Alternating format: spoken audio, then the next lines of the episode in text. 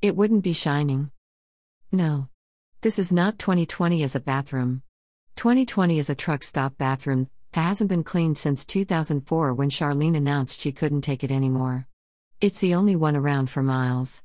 The floor has two worn circles in front of the yellow stained bowl from people's boots. The rest is inch thick grime.